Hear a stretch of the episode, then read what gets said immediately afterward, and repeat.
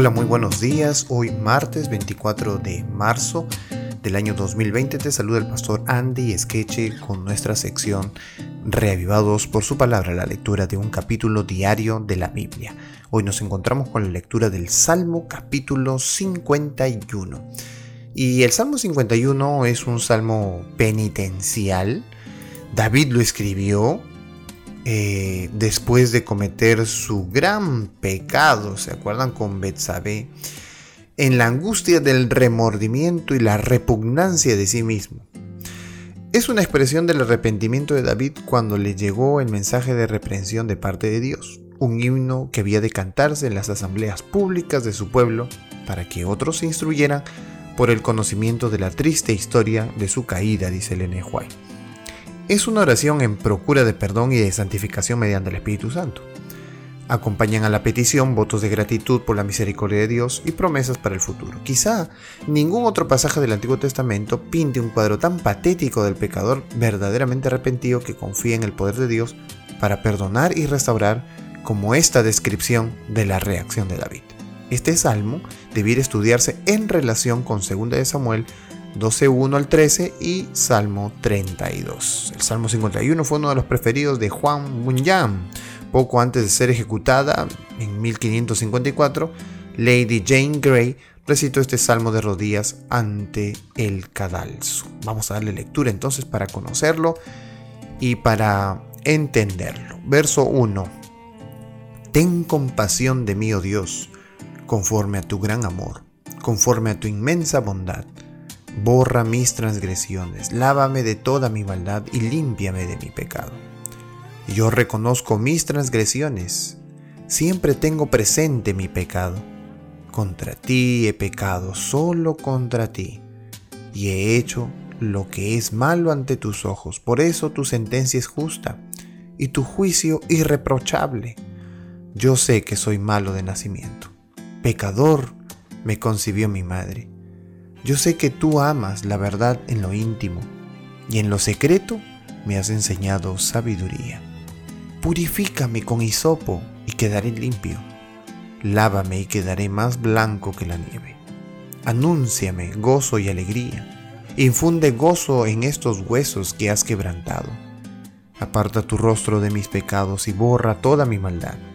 Crea en mí, oh Dios, un corazón limpio y renueva la firmeza de mi espíritu. No me alejes de tu presencia, ni me quites tu Santo Espíritu. Devuélveme la alegría de tu salvación, que un espíritu obediente me sostenga. Así enseñaré a los transgresores tus caminos, y los pecadores se volverán a ti. Dios mío, Dios de mi salvación, líbrame de derramar sangre, y mi lengua lavará tu justicia. Abre, Señor, mis labios, y mi boca proclamará tu alabanza.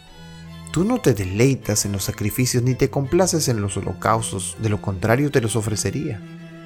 El sacrificio que te agrada es un espíritu quebrantado. Tú, oh Dios, no desprecias al corazón quebrantado y arrepentido. En tu buena voluntad, haz que prospere Sion. Levanta los muros de Jerusalén. Entonces te agradarán los sacrificios de justicia, los holocaustos del todo quemados, y sobre tu altar se ofrecerán becerros. ¿Qué salmo en realidad? No, mm, ni siquiera puedo parar de parte en parte para explicarlo porque es la misma congoja expresada eh, en David por haber cometido tal pecado, tal eh, haberse apartado de Dios. ¿verdad? Y encima él hace un poco de reflexión diciendo, tú Señor, no, no te deleitas en los sacrificios, sino te los ofrezco, pero tú sabes que es el, el espíritu quebrantado. Claro, los sacrificios tenían a bien pensar en el pecado, pensar en las consecuencias del mal y apartarse de él, es decir, provocaba el sacrificio un arrepentimiento, no un remordimiento, que es muy distinto. El remordimiento tiene que ver con el castigo por el pecado que se ha cometido, por la falta que se ha cometido, pensando que es ese pecado el único problema. De allí que muchas personas dicen, no, yo no he matado, por lo tanto no he pecado. Pero no se trata solamente de eso. Aquí David se da cuenta de que todo su ser en realidad es pecaminoso y siempre busca pecar y siempre busca desviarse del camino de Dios. Sin embargo, Dios perdona a la persona que comprende la magnitud del pecado y se aparta de él. cuando nosotros comprendemos, nos da, por así decirlo, ¿no? Odio pensar en el pecado, es decir, nos, realmente no nos gusta el pecado, eh, sentimos un rechazo por el pecado en todas sus formas, eh, entonces recién se ha producido en nosotros una compunción tan dura, tan interna, que esto nos lleva al arrepentimiento, puesto que la tristeza que viene según Dios nos guía al arrepentimiento. Y eso es lo que le pasó a David en esta ocasión. Por eso él también en el verso 12 dice, devuélveme la alegría de tu salvación. La única manera de obtener paz en el mundo es a través de la paz que Cristo nos da, es decir, cuando somos perdonados. Bueno, este es un salmo muy triste porque ya conocemos de dónde proviene, sin embargo valdría la pena pensar en los pecados que cometemos, en los pecados que, hacemos diariamente. Y la buena conducta, la única conducta para librarnos del mal, del pecado, es apartándonos de él y teniendo arrepentimiento genuino. Que Dios pueda obrar en tu corazón y puedas eh, esta mañana pensar en ese arrepentimiento, el rechazo del pecado, no volverlo a mirar, el cambio de dirección. Que Dios te bendiga en esta mañana y seas reavivado por su palabra.